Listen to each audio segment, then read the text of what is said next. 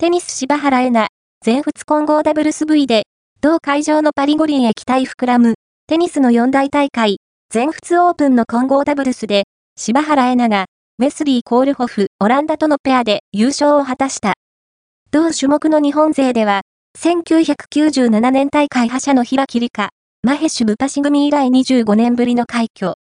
ローラン・ギャロスはパリ五輪会場でもあり、赤土のセンターコートで再現を狙う。